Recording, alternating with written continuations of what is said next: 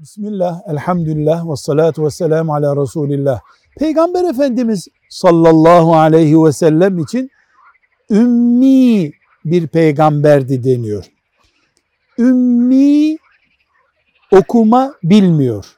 Yazı yazma bilmiyor demektir.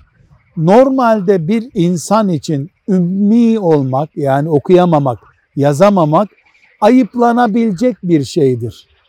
Peygamber sallallahu aleyhi ve sellemin ise ümmi olması peygamberliğinin belgelerindendir.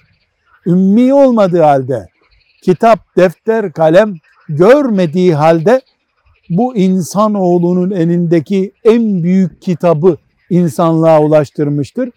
Gösteriyor ki bu kendisi bunu yazmamıştır.